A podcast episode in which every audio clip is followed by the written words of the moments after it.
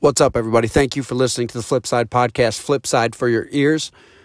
Uh, this is a quick hits edition where we go over one or two topics that'll get you through your commute, brushing your teeth, taking a shower, whatever you're doing. We appreciate any feedback, uh, reviewing, subscribe, download, like, whatever your platform, however you get your podcast. Please hit the like, hit subscribe, and uh, let's keep this thing rolling. Let's go. We talking about practice. Not a game, not a game. We talking about practice. Practice, man. I mean, how silly is that?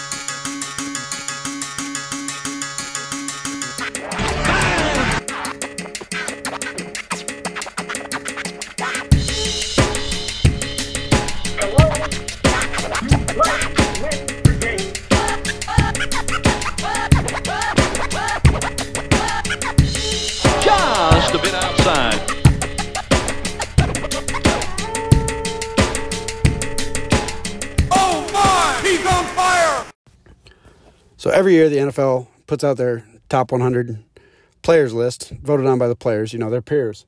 And it's it's always a point of discussion. It's always a debate. People always argue it and it's stupid, it's stupid. Look, it's voted on by the players. So you can it's it's not some guy on social media making this list. But what I did notice is that of the 12 quarterbacks that were taken that were that were on that list, only one of them was drafted in the top 5 and that was last year. That was Kyler Murray, number one. He came in at number 90. So, what I want to know is what do we actually know about quarterbacks? Because as you know, in life, there's there's no situations that are the same. Nobody's situation is the same. No quarterback situation is the same, and and it's a trend because um, if you look at the last ten years, not counting this year because we don't know what uh, Joe Burrow or uh, Tua's fates are. They were top five picks in this year's draft. They haven't played yet, so we'll leave that alone. But I have a I have a hunch. Um, if you look at the past uh, ten years, 2009 to 2019, there's 15 quarterbacks that have been taken in the top five, and they're all considered disappointments. All of them, except well, Andrew Luck, who had a great career, but guess what? He's done. He's not playing football anymore at 20, 29 years old or whatever he was. So, another trend that I noticed in this list of, of the top five picks was that they're all run by historically, they're all picked by historically bad franchises, unless it's it's a, a pick that a team came from the back and traded up for, or, you know, it, it, they've been traded to somewhere else. But um, we had Ryan Tannehill on the list. He was he was a top, uh, top he was seventh or eighth overall, and, but he went to Miami and he was considered a bust after six years. Like he, people thought he couldn't play. It wasn't until he got traded to a system that fit him to where he really got to shine, and now he's on the NFL top 100 list.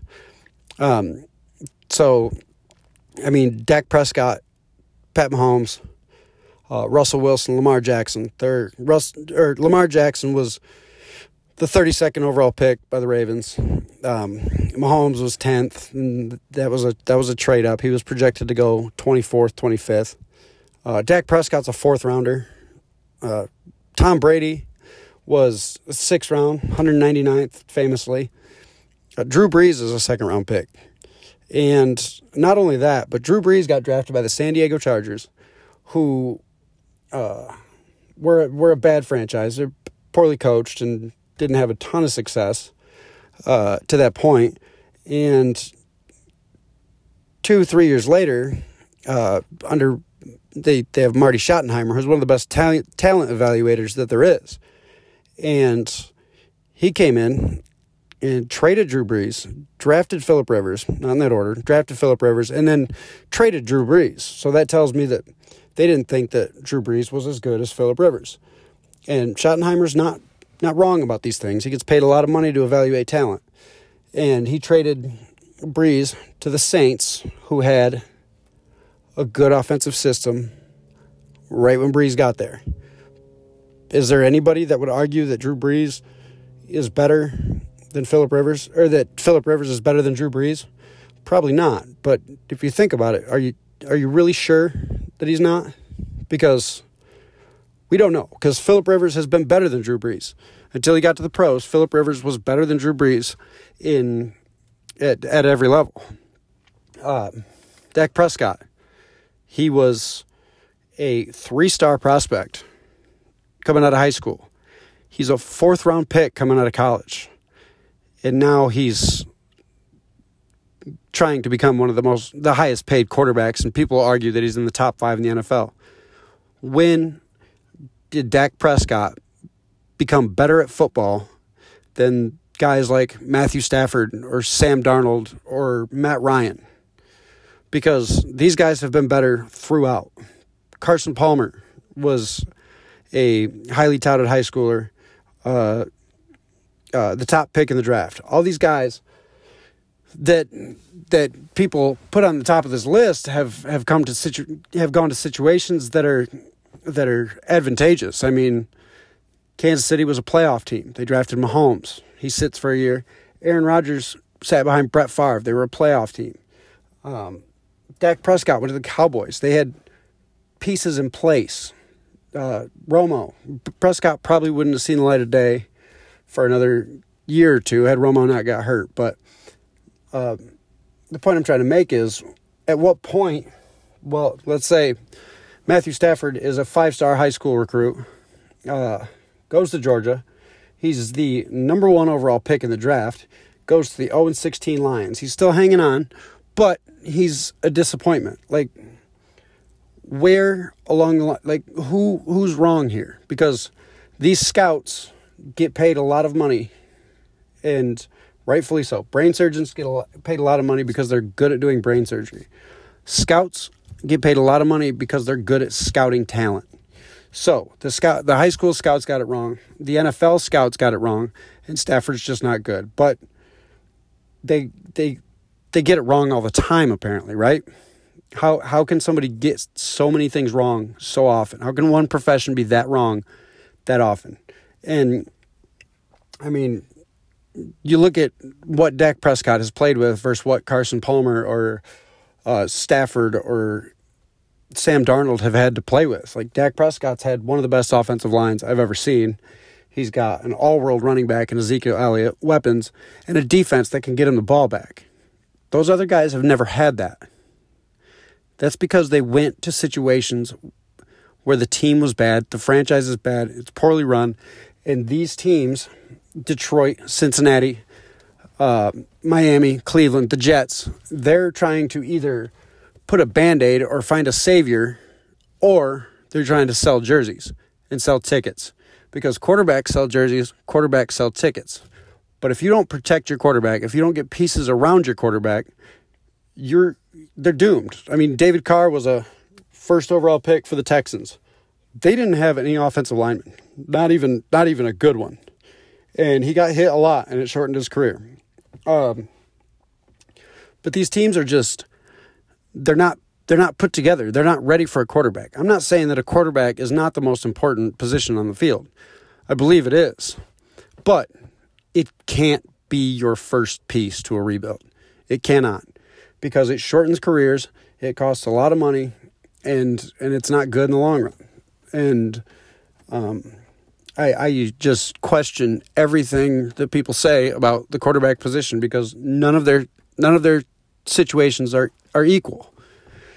I mean, um, if you if you you look at what the media says, or uh, the people on social media, they make lists, they rank quarterbacks, they do this, and uh, ESPN has uh, personalities that'll argue these things, or analysts, or whatever they are. A lot of these guys, the analysts on the major major sports markets, are people like Stephen A. Smith. And Stephen A. Smith is very good at what he does, and he's in his position for a reason. But he doesn't watch any more football than a football fan. He doesn't watch it differently. He doesn't know more things because of he doesn't see a different game. He's not he's not an expert on football. He's paid to debate. He has an agenda.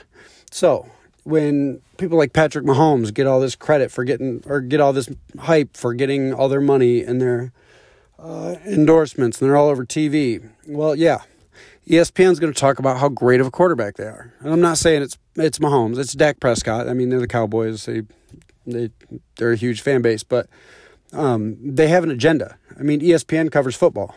They have Monday Night Football. Well, guess what? They want ratings. And if the best quarterback, the quote unquote best quarterbacks in the world, are playing on their network, then that looks good on them. Think about these these guys are journalists. They they went to school, they got journalism degrees, and that's why they're experts. So think about think about who has who has more skin in the game, so to speak. So you've got media and uh, casual fans who just assume it's Patrick Mahomes and Dak Prescott and Lamar Jackson, and because of what they see, I mean, they, they win, they're winning, but they have complete teams around them. Scouts have more skin in the game than anybody because they don't have an agenda other than to keep their job. And so they're the best talent evaluators in the world. And they're telling you that from a young age, Sam Darnold and Matthew Stafford and Carson Palmer and all these guys are great. Patrick Mahomes, Dak Prescott, Russell Wilson, they're three-star recruits. They're they're not huge college prospects. There's a reason. People don't suck at their job this frequently to make to to lead us to believe that scouts are just idiots and all of a sudden you get to the NFL and a player that isn't close to as good as a five star recruit or a number one overall pick, all of a sudden he's just better at football. Well, maybe that's because he got drafted later, which means he got drafted to a better team that's more complete and more ready for a quarterback that can take him over the top. Think about it before you react. These guys are not all experts. Look at the advanced stats, the deep stats, if you really want to dive into a rabbit hole. They're out there. Um, but use your eyes. The eye test will tell you everything. You can see players making throws that you're like, oh, well, he didn't have any time, or he doesn't have the receivers, or he, he doesn't have running backs. If you watch, you can see where they saw talent and where it's still there, but maybe they're not put in the position to succeed like some of these guys that are picked later. Thank you for tuning in to the Flipside Podcast, Flipside for your ears. Again, like, subscribe, download, leave a review, and uh, see you next time. Thank you.